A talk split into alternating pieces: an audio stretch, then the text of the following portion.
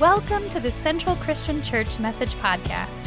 We are passionate about leading people to discover and fully own faith in Jesus. It is our desire that the following message inspires you to take your next steps in your own faith. Let's dive in.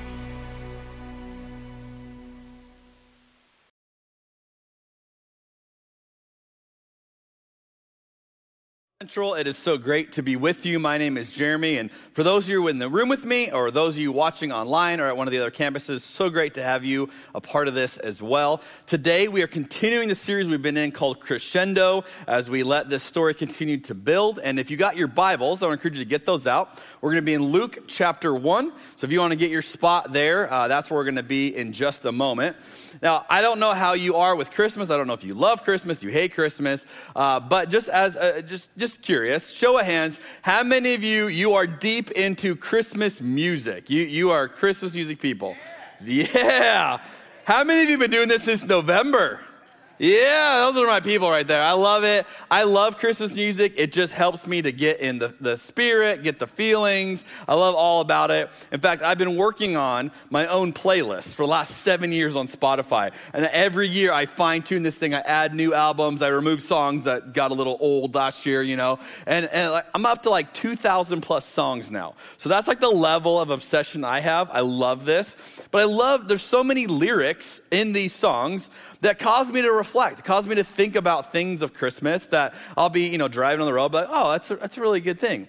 Like one of the songs is called Do You Hear What I Hear? Right? And that's a great Christmas question uh, because there's so much noise right now. So many things going on and, and parties and things to do, and the to do list is stacking up and all just the busyness. And we go, yeah, how, how do you know what to be listening for? Do you hear what I hear. And if you're like us, we have five kids at home. So then you add a ton of noise there, and, and before long, it can just be so noisy. And so as we talk about silence in some of the series, you might go, I don't even know what silence is anymore. I haven't had silence for so long. And if that's you, I have some good news today that for about 20 bucks, about 20 bucks, you can buy your very own can of silence. Check this out. I kid you not, it's a real product that you can get 45 grams of pure silence. Doesn't that sound good? Like, oh, I need some of that. Some of you are like, does Costco sell it in bulk? You know, I need, I need like tons of this, right? Although if you read the fine print on the website, it says, please note the cans are sealed and meant for sculptural purpose only. So if you open your can of silence, you lose the silence, which is kind of a sad reality there. Uh, but we're going to talk about what happens when we get used to the noise and yet God is trying to say something, God is trying to break through. That's what we're going to see today. And so if you're with me in Luke chapter 1, we're going to begin reading in verse 5. And here's what I'll tell you. This is one of those stories that you usually like skip over or you like read quickly through to get to the good stuff, right? Like, yeah, okay, some other stuff happened. And then where's Jesus? Like, let's get to Jesus. And certainly this is a story with a crescendo. But let's not miss the power of the story that we're going to see today because this is some good news for you and I as we find ourselves in this story as well. So in Luke chapter 1, verse 5 says this When Herod was king of Judea, there was a Jewish priest named Zechariah.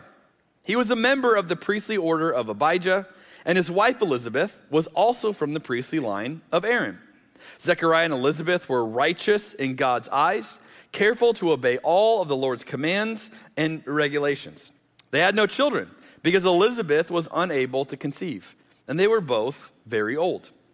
One day, Zechariah was serving God in the temple, for his order was on duty that week. And as was the custom of the priests, he was chosen by lot to enter the sanctuary of the Lord and burn incense. When the incense was being burned, a great crowd stood outside praying. Now, what you may not realize at this time in Israel's history is that there was a lot of priests and only one temple, which means there wasn't enough work to go around. And so, what they did is they decided to cast lots for who got the, opportunity to do the really cool job. So, offering incense was a big deal. If you were the priest that got chosen to offer incense, you got to go beyond all the other priests and you got to have this really cool experience. It was such a significant experience that you could only do it once in your lifetime. So if you as a priest were chosen, that was your shot. You did not get to do it again. And indeed, many priests throughout their entire life never got the chance to offer uh, incense like this. Now, Zechariah is old, so he has gone many years being a priest, never had the chance to do this, and so now it, it, it's his turn. He finally gets the opportunity to do this. Now, it's not exaggerated to say this could have been one of the most significant days in Zechariah's whole life. I mean, this day above all other days could have been like a monumental day that he had been waiting for and envisioning for most of his life, certainly for most of his career. Now, we know a little bit about him and his wife. He's a priest. He's married to a priest's daughter. So both of them come, you know, from a profession of, of you know, kind of devout followers of, of God. But then we also know the text says that they were righteous. So these are, these are model, you know, examples of what it looks like to follow God well. And you go, yeah, they're going to have everything figured out. Except, notice the one tension in the story that they had wanted to have children and couldn't. So, so you have this, this couple held up and, and they want children, but they can't. And then we're told that they're very old. Why does it tell us that they're very old? Because I don't think Zechariah and Elizabeth are waking up in the morning going, hey, today could be the day. What do you think? How you feeling? Right? You know, they're, they're not having that conversation. It's like, no, we're past that. We're old. I'm old. You're old. This ain't going to happen for us. We tried. It wasn't going to be. And so we know they're very old. In fact, priests didn't even have a retirement age. So he could just keep going and going and going until he dies. And so we don't know how old they are, but we, we can kind of deduce they probably didn't think that their story was going to change. Now, I have to imagine there's got to be some level of either confusion frustration, perhaps, maybe anger, bitterness, uh, as to God, why have we done all of this and you haven't delivered for us? Like, God, it'd be so easy for you to help us have a child, and then we could be a family, and, and why, why would you not help us do that? I got to imagine that's a question Zechariah has had to wrestle with with God over the years. God, I've, I've given my life to you given my career to you. I mean, I mean, we, we're all in on this. Why, why can we not be parents? And there's some frustration that they've had to deal with. So they've got this personal journey with God of, of waiting and longing. But then Israel as a nation is also going through it. We talked about this last week. That Israel's coming off of 400 years of silence. Now, that number's a little hard to, to wrap your mind around. Uh, so think about it this way it's the 16 to 20 generations of people that have lived and died, and no great display or voice of God uh, to, to write about. So in the Hebrew scriptures, you have all these things that God was doing, and then all of a sudden, nothing. We, we, we don't have anything that, that is, is passed on, anything that's recorded, anything that was notable just just 400 years which means like you'd be like hey i haven't heard god speak and my dad hasn't and my grandfather hasn't and his dad hasn't and you go back and back and back and back 16 to 20 generations these were people who knew how to wait because that's all they had known. For generation after generation, we are waiting for God to show up. Don't know if He will. Don't know if He's gone. Don't know if He left us for some better nation that He's going to be with. But, but we're hoping. We're hoping that He'll come around. Which begs the question like, how good are we really at waiting? How good are you and I at waiting? If you're curious on how good you are, just stroll by the DMV for fun, you know, just see how your body reacts to that, blood pressure, all that, you know, just, just for just fun. You know, have someone just kind of make you wait or or do anything with a child, right? Like this is parenting. Parenting is constantly waiting. I've got five and and I've learned the formula. That, you know, usually if you have two people on a project, it goes quicker. Except if one of those is your child, it goes the other way, right? It's gonna take twice as long. And this is fine because I like spending time with my kids and it's meaningful. But you just learn hey, whatever we were trying to do, it, the efficiency level is going to drop uh, if I bring you into this. And so you just kind of factor that in. Now, this happens in areas where I, I don't even expect it, where it kind of catches me off guard. The other day, I was going to go for a walk, and I love just walking around our neighborhood, getting out the fresh air, getting some time to think. And, and so I was going to go for a walk, and our, our kids happened to be home. And so I asked our daughter, I said, Hey, you want to go for a walk with me? She's like, Yeah, Dad, let's do it. And so I've got different walking speeds. I've got my normal walking speed, I've got my airport walking speed, and then I've got walking speed with a child, which is somewhere, you know, way down here. And, and so I'm already slowly leisurely walking this neighborhood, okay? So we're, we're not going far. We're gonna walk in our neighborhood. We're having just a nice, you know, conversation. And, and we're walking, I'm looking at the trees and the sky and just kind of taking it all in, enjoying some time with my daughter. Well, as we're walking, at one point, I hear her say, Dad, we gotta stop. I'm tired. Okay, that's fine. We'll, we'll stop. And so she, you know, she stops, and I'm just kind of looking around and giving her a moment to catch her breath. She'll be fine, and then we'll keep walking. So by the time I, I think, okay, that's been long enough. She's probably had her break. She's good. I mean, we're not bringing water. This is not like a hike we're going on. This is just in our neighborhood. And so I'm like, all right, she's probably good. I turn around to see, and this is what I find. This is my daughter fully sprawled out on the sidewalk. And I'm like, what are you, what are you doing? She's like, I'm exhausted. Like, how, how, how? How can you be exhausted? We are leisurely walking around our neighborhood. I, don't understand. And she's like, Dad, I can't, I can't even get up right now. I can't even stand right now. I'm too tired. I need a break. So we just stood there for a while while she had, you know, some time to, to recoup her strength. Uh, and, and, then we, we went. And, and it's just like, this is what it's like, you know, to, to raise kids. Like, you just have these moments of waiting.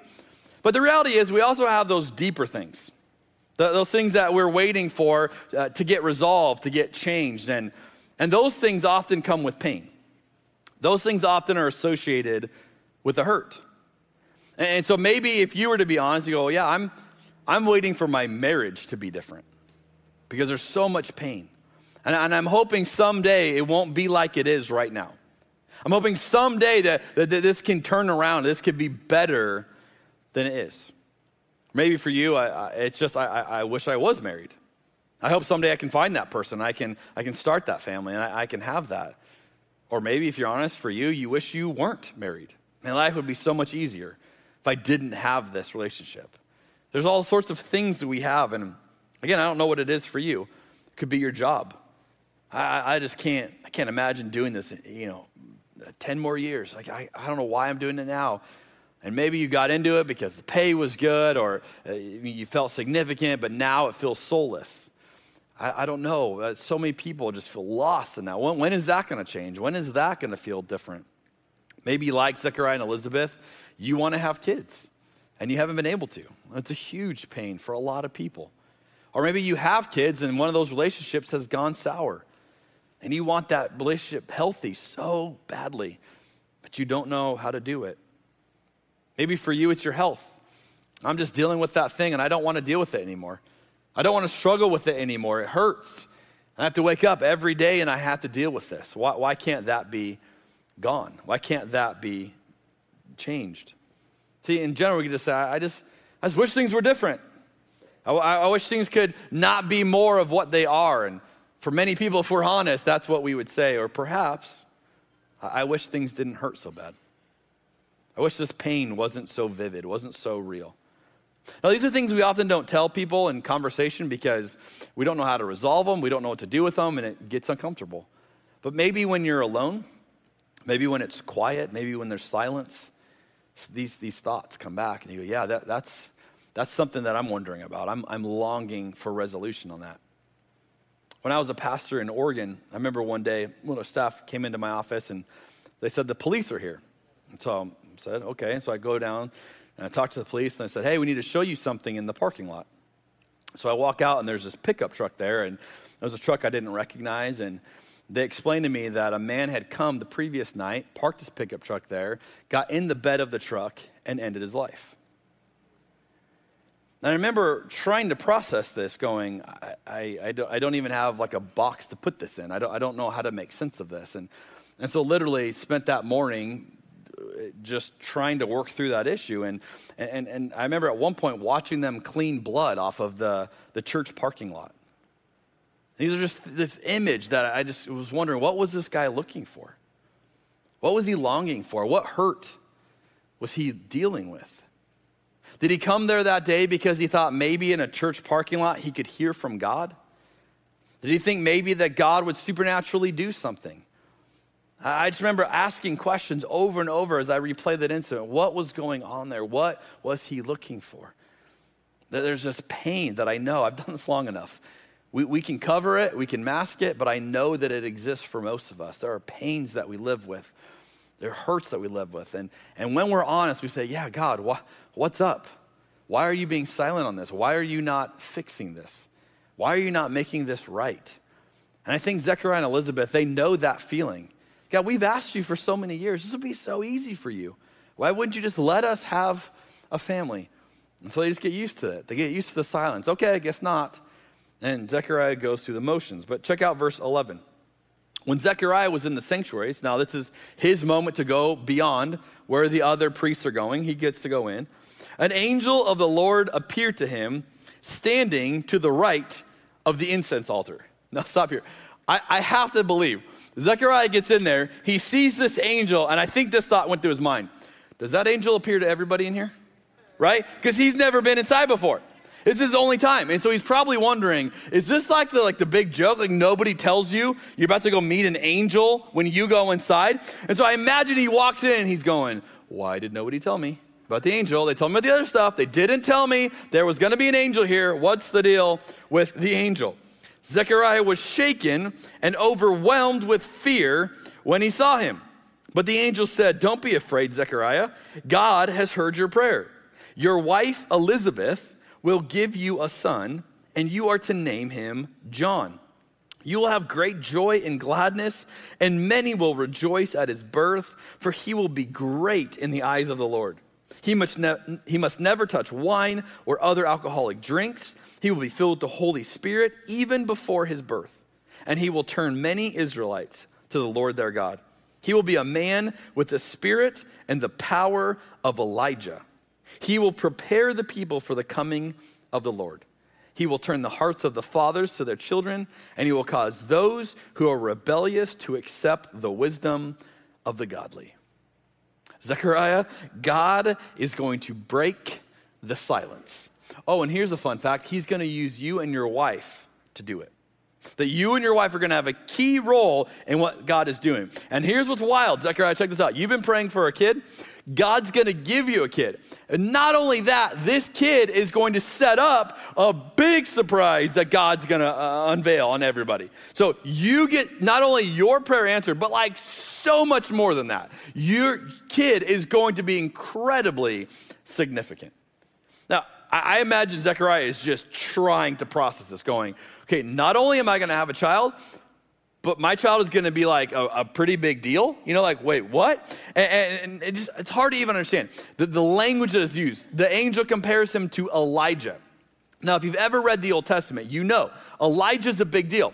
Even if you haven't read the Old Testament, you've probably heard the name Elijah because he's a major deal. He's a major prophet.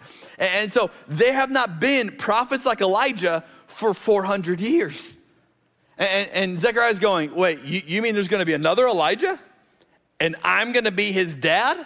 Like, that is a lot to wrap your mind around. Like, this is going to be incredible. Now, Zechariah is a priest who's been doing this his whole life. You gotta imagine there's some verses in, in, the Hebrew scriptures, what we think of as the Old Testament, right? Going through his mind at this point, going, wait a minute, I've read about this. I, have heard about this. Wait, I, I, I know this. This story sounds familiar. Like, I wonder if he thought about Malachi 3 1. Look, I am sending my messenger, and he will prepare the way before me. Then the Lord you are seeking will suddenly come to his temple. The messenger of the covenant, whom you look for so eagerly, is surely coming, says the Lord of heaven's armies. Uh, uh, oh, yeah, God, God, talked about this. God said that someone was going to come, and, and now I'm going to raise that person. I'm going to be his dad. I mean, that's a lot to process. And then he finds out, oh, yeah, he'll have the Holy Spirit before he's born. Now, you and I look at this, we're like, big deal. I have the Holy Spirit. Like, what does that mean? Here's what you have to understand you and I live on this side of the resurrection, this side of the day of Pentecost, where it was, the Holy Spirit was readily made available to the church. That was not the case during this time. The Holy Spirit was not readily available like it is today in the way that we understand it. And so you have to realize when you read in the Old Testament that someone had the Holy Spirit, that was notable. And, and, and so you're not going to see that again until after the resurrection of Jesus when the Holy Spirit is, is just, you know, kind of moving everywhere. But at this point, he's going, he's going to be like Elijah. He's going to have the Holy Spirit before he's born.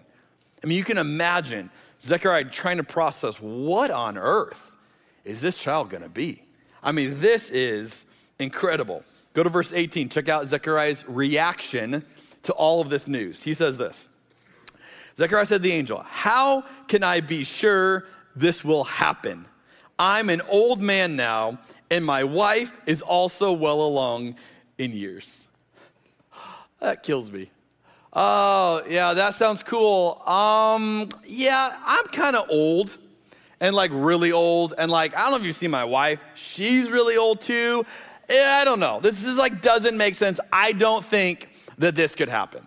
I mean, 30 seconds ago, Zechariah is terrified that there's an angel standing there. And now he's like, mm, nope, don't agree with you. Don't believe you. I think this sounds too good to be true. I mean, like, the audacity. If you would ask me, hey, who's going to be the best to respond to an angelic vision? My money's on Zechariah. Like, I think Zechariah, he's old, he's been a priest for a long time. This guy has seen some things. He will be ready for it. And he's not. And so he sees this and does not believe it. And then you get, uh, I, love, I love the angel's reaction. Verse 19 Then the angel said, I am Gabriel. I stand in the very presence of God. Now, I imagine like Gabriel got a little salty here. It's kind of the way I hear it, you know? Like, excuse me, Zechariah, excuse me, do you know who I am? And if you don't know, Gabriel is one of three archangels in Scripture. I mean, he's a big deal angel, but he isn't claiming that. Notice his claim to fame. You want to know who, who you're talking to? I stand in the presence of God. Like I was face to face. In fact, he says, it was he, God, who sent me to bring you this good news. You think I just made it up, Zechariah? You think I just decided this would be fun? I'm bringing this message to you directly from the face of God. But now, since you didn't believe what I said, you will be silent and unable to speak until the child is born. Now, here's a question that I have. This is just my question. Did Gabriel come up with this idea or did God? Right? Because I kind of love imagining it was Gabriel. Like, God's like, wait, what? What did he just say? Like, Gabriel's like, oh, you're not going to listen? Check out what I can do. Like, nine months, year ago. Okay, that's just, that's just me I'm working through it. Uh, for my words will certainly be fulfilled at the proper time. Meanwhile, the people were waiting for Zechariah to come out of the sanctuary, wondering why he was taking so long. This is great. They're outside, they're like, I think he died. Yeah, I, I, think he did. For sure he's dead. Oh, there's no way he's going to. It doesn't take that long. It, do, it does not take that long to do this. He's got to be dead. Did you hear screams? I didn't hear screams. I mean, he, he's got to be dead. I mean, they're outside literally plotting. Like, what happened to him? It does not take this long. Why is he still in there? Nothing good can come of this. Like, Zechariah, they probably are like, he, he, he had some sin. He had something going on. So, meanwhile, they're waiting. When he finally did come out, he couldn't speak to them. Then they realized from his gestures and his silence that he must have seen a vision in the sanctuary. I love this story so much. Look, Zechariah is so bad at charades that all they can deduce from his story is he must have seen something. What? I mean, Zechariah, you got to do better. Like, he could be like, I mean, like something, like work the story out a little bit. They got nothing. They're like, I'm picking up that he's seen something in there. Yeah, for sure. He has seen something in the sanctuary. When Zechariah's week of service in the temple was over, he returned home. Soon afterward, his wife Elizabeth became pregnant and went into seclusion for five months. How kind the Lord is, she exclaimed. He has taken away my disgrace of having no children. I just love this story so much. What happens when you live in silence? What happens when you live without a regular sense of the voice of God? The answer is you get used to it. You adjust. That becomes your new normal. And so Zechariah has gotten used to it. He's adjusted. And when he finally hears God speak, when he finally hears what God is doing, he can't even keep up with it. He can't even wrap his mind around it. And so, ironic and an ironic twist, Zechariah is now going to be silent for nine months after God has been silent for 400 years. Zechariah is going to go to a little calm down spot and have some time to think about, you know, what, what he had just done. And as I was thinking about this, it makes me wonder this. Could our silence help us make sense of God's silence? Like, could there be something here? Like, maybe this wasn't a punitive uh, punishment for Zechariah. Maybe God truly is like, hey, Zechariah, you're, you're having a hard time keeping up with what I'm doing. It's a lot. So I'm going to have you just be silent for nine months to process it, to absorb it, to take in, rather than you having to constantly communicate. You're just, you're just going to have, have a, a, season just to absorb all this. I mean, I, I'll be honest, I can't help but think that God could solve quite a few problems today if he would just pick a few certain people and make them silent for nine months. Anybody with me? Right? Like, I can think of a few names, maybe you can as well. Like, God, just that person, make them silent. I'm not asking forever, just nine months, right? Nine months, and man, a lot of our problems could be solved the same technique. But, but evidently, it's not a thing that God uses all too often. But in this case, Zechariah is silent for eight months. Now, what do we do usually when God is silent in our lives? We usually get louder. Like, okay, God, you're going to be silent. I'm going to get louder. I will fill this void with my voice. And, and, so we do that. But again, I wonder if there's something here. Like, like, what if instead of whenever we're fired up, we're mad, we're angry, instead of going to social media to blast about some event or blast about some person, what if we like were silent for a little bit and prayed about it first? I know, weird thought. Like, what if we just said, hey, before I go and speak all this, I want to listen to God's voice and just kind of make sure I'm, I'm not off on this. And, and then after, then I'll still post it if I still feel it. I, I got to think a lot of what I see posted. I'm going, you, are not sitting in, in that very long. You're not sitting that silence very, you're not listening much in that posture. Well, what if we just attempted it differently? See, the reality is we've got expectations, each of us do. And if our expectations aren't met, we react to it. If we have an expectation and, and it's anything below it, we, we give this negative reaction and, and we just kind of do it without realizing it. There's actually some part of this that is a part of the Christmas experience, right? Uh, of expecting certain things and trying to deliver on it. In fact, as adults, I'm convinced we spend most of our adult lives trying to recapture some of the feelings we had of Christmas as a kid. So we listen to the same music. We go and play those movies that we used to like, right? We're trying to get back to what we know exists. And even in we, the way we give gifts, we can often play with this. Like, for example, I'm gonna show you a present, and I want you to guess what's inside the present, okay? So we'll see how good your expectations are. Number one, what's inside of this?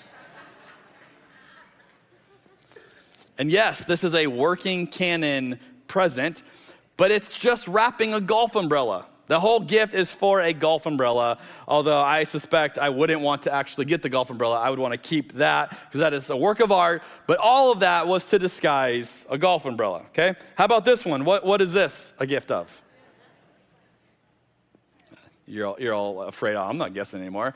Obviously, those are tree trimmers. I don't know how you don't see it. Those are tree trimmers. Uh, now, I hope that's not given to a child because that is a cruel joke if you gave that to a kid. But because it's tree trimmers, I'm also going to hope you didn't give a kid tree trimmers. But, you know, teach their own. Uh, how about one more? We'll give you a chance. What is this? A present. It's a necklace. How do you not see that? I mean, of course, all these things, right? Well, the reason why these are fun is because they're messing with someone's expectation. And here's the deal if you set an expectation and you go below it, that's where we have a negative reaction. I'm frustrated, I'm disappointed, I'm sad. But what happens when you exceed an expectation? What happens when you get used to this and then all of a sudden this shows up and you go, whoa, I didn't even think that could happen? Because that's what happens with God. Now, jump down to verse 57. I want to show you kind of the tail end of this part of the story. After all of this, what, what's the, the fruit of all this conversation? Verse 57 says, When it was time for Elizabeth's baby to be born, she gave birth to a son. And when her neighbors and relatives heard that the Lord had been very merciful to her, everyone rejoiced with her. When the baby was eight days old, they all came for the circumcision ceremony. They wanted to name him Zechariah after his father. But Elizabeth said, No, his name is John. What? They exclaimed. There's no one in all of your family by that name. So they used gestures to ask the baby's father what he wanted to name him, which is fascinating because it indicates that not only was John silent, he was deaf as well for nine months, that he couldn't hear them. So they're gesturing to him in order to communicate to him. He motioned for a writing tablet, and to everyone's surprise, he wrote, His name is John. Instantly, Zechariah could speak again, and he began praising God. Awe fell upon the whole neighborhood, and the news of what had happened spread throughout the Judean hills. Everyone who heard about it reflected on these events and asked, What will this child turn out to be?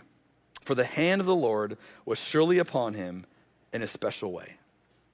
This is a story of God fulfilling God's promises. And yet, really, all stories are, are that story, and yet we don't often have the perspective. We don't necessarily see all the things. And in this one, we get a glimpse of what God is up to. And this is building this idea of, of what you thought, and it's actually far better than that. And I love what was said last week that God's silence is not the same as God's absence, right? They, they had concluded God's gone. And now they go, oh, no, he wasn't gone. He wasn't God. He, he was just being quiet. He was setting up this next phase. And there's also a huge takeaway, and, and maybe this is for you today if you just need uh, a, a word of encouragement. But one of the things we see from the story is that God's commitment to us doesn't depend on our faith. Right? Like, God doesn't look at Zechariah and go, Zechariah, because you didn't believe me, I'm going to go to some other parents who are asking for a child, and they're going to get to raise John. You blew it. You had one shot, you blew it. You didn't trust me. No. God's commitment to Zechariah is not dependent on Zechariah's faith or lack thereof. And maybe today that's the message you need to hear that God's commitment to you is not dependent on your faith.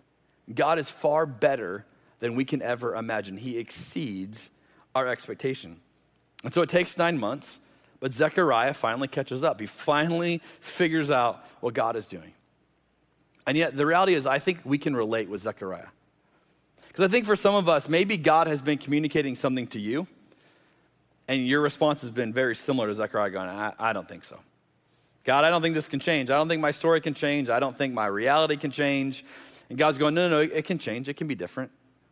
And maybe you're just having a really hard time believing that. And like Zechariah, you're going, I, I, I just don't see it. See, we can start to hold on to the silence because the silence feels comfortable. And I think if you've been used to silence long enough, you just hold it. I know this, I'm familiar with this. Well, here's what I wrote down. Sometimes we choose the familiar pain instead of an unknown change. Yeah, this hurts, but I, I know this hurt. I'm, I know this pain. So I'd rather stick with this than some unknown thing that God might want to do that I don't know where that's going to go. And so I don't want to take that risk. I don't, I don't know how that will play out. So I'll just hold on to this pain. And maybe today you're choosing to hold on to that pain, even though God said, hey, I want to I wanna do something to that. I want to move you forward with that. So, my question for each of us is which longing are you living with? What is that longing? What is that ache inside of you that you're living with that you hope God would show up, God would do something? What if you started with the premise that God is with you now? That God is in your midst. And then you ask, what would it look like for God to show up? What would it look like for God to meet you there? I love the question that they ask of John at the end of this passage What will this child turn out to be? Right? We've seen some things, some weird things happening with this kid. What will this child turn out to be? They don't know the answer to that. We're not going to find that out till later. That's the crescendo of this story. But they know something's up. What will that child turn out to be? I want you to personalize that question. What will your story turn out to be? What will God do in your story? God's, God's at work. God's doing something. Something's off. What, what will we do with your experiences and, and, and, your pain and your, your journey and your joys and the way that you're wired? What, what's God going to do with all of that? What will your story turn out to be? Part of the reason we, we, we don't, you know, really lean into this, we downplay it, is because we just kind of assume this is who I am today. This is how I'll always be. I'll never change. i I'm just going to be this person. And we don't realize how much we have the capacity to grow to be different, to, to keep adapting to things that have happened to us in life or, or things that we're learning, right? And, and I, I've seen this in my own life in a variety of ways. One example was uh, earlier this year, we had to lay down our dog, put our dog to sleep. And uh, she was 17 years old. She'd lived a long life. And we had her before we had kids. And so this was kind of like Michelle and I's dog. And, uh, and I, I, just, we'd been through so much with this dog. But she stopped eating and she couldn't walk up the stairs anymore. And just normal movements looked very painful to her. And, and so we realized, hey, it, it, it's time. And I remember as we processed all this, I went, you know when we got this dog, we had no kids. She, she was our focus. And, and, then after that, we added five kids, and they had to become the focus. And so I never considered myself really a dog person, right? Because, like, well, yeah, I have a dog. I love our dog, but I'm raising kids, and, like, that's a full time job. So I'm, like, going to focus on the kids. And so I, I, told Michelle, I said, hey, you know, after this, let's take a break and let's just maybe wait till the kids are grown, they're out of the house, then we can get another dog. Then it can be our dog again, and we'll have, you know, the time and the, the attention for that. And so, yeah, that makes sense. And so the, we go through the process of putting our dog to sleep. And I'll just be honest with you, it wrecked me. I mean, it messed me up profoundly, and I, I was not anticipating that. Uh, and so I was a little bit surprised by all of the emotions that I felt, and I know many of you have had this similar experience. But as I'm processing all of that, it's like something inside of me shifted. Like it, was, it was different. It was, it was not the same. I didn't feel the same way anymore after that experience. As I remember, you know, a few days after that, just kind of processing, and, and I realized I was far more attached to our dog than I even realized. I had far more connection, and, and losing her and having the, the sense of all that and go through that experience, really ha- had, you know, a profound experience on me, profound shaping on me. And so it was not too long after that that I started kind of like floating the idea of like, what if we got a dog sooner? You know, like, I don't know, like maybe not wait till the kids are out of the house. Like, I don't, I don't know, what, what would that look like? And, you know, just kind of casually threw it out there, like, I don't, I don't need a dog, but, you know, just if we wanted to. And, and literally, my wife Michelle realized she's like, this dog has done something to you. Like, you, you are not the same person. I did not expect this. Uh, and so th- we kept that conversation going, and we ended up doing something I, I would never in a million years have even told you I was capable of. We got a puppy okay? I, have never had a puppy in my life. I'm not a puppy person. I'm not a dog person, right? But we go and we get this little puppy, and I am just like smitten with this dog. Our kids are. It's just an incredible addition. I'm like, I am so glad we didn't wait. I love this dog. And then we thought, what's the logical thing you do after you get a puppy? you adopt an older sibling. That's a two year old dog that needs a home. And so I want to show you a photo of both of the dogs that we now have but I am not a dog person, okay? That's what I need you to understand. And here's what my friends keep telling me like, Jeremy, at what point will you just embrace it? Like, at what point will you just acknowledge, like, you love dogs? Like, eh, eh, it, it, this is you now. And here's what's funny I, it's like a weird shift because in my mind for so many years, that's like, no, I, I'm not that person. And yet I realized, like, I don't have to keep being the person I was. I can keep growing and keep changing. And that's how life works. And this is profoundly how God works that God will show up and God will change us and God will use experiences in ways that we can't even anticipate. And we don't have to be the same person we were. And we can experience new things in the future that we didn't even think were possible in the past. And so when you begin to see God like this, you begin to ask God, what do you want to do in my marriage? God, what do you want to do in my family with, with the, our desire to have kids or our strained relationship with our kids? God, what do you want to do in my career? God, what do you want to do with my body? I mean, you start asking different questions when you really think of uh, God showing up. What will this story turn out to be? And when you remember that God's commitment to you is not dependent on your faith, you start to set your expectations higher. God, you are so good. I have no idea what you're going to do next, but I want to say yes to it. I want it to be a part of the journey that you have for me. And so I want to close with this image, this quote from Austin Channing Brown. She writes this Instead of waiting for the bright sunshine, I have learned to rest in the shadow of hope. May we rest in the shadow of hope as we listen for the voice of God. Let's pray together. Jesus, thank you that you speak. Thank you that you're not silent.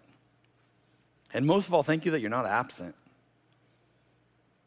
Even when it's hard for us to perceive it, or even when we, we are not aware of what you're doing, may we be reminded that you're with us, that you're present, that you're, you're committed to us, even when we don't understand it, even when we don't believe it, even when it sounds too good to be true.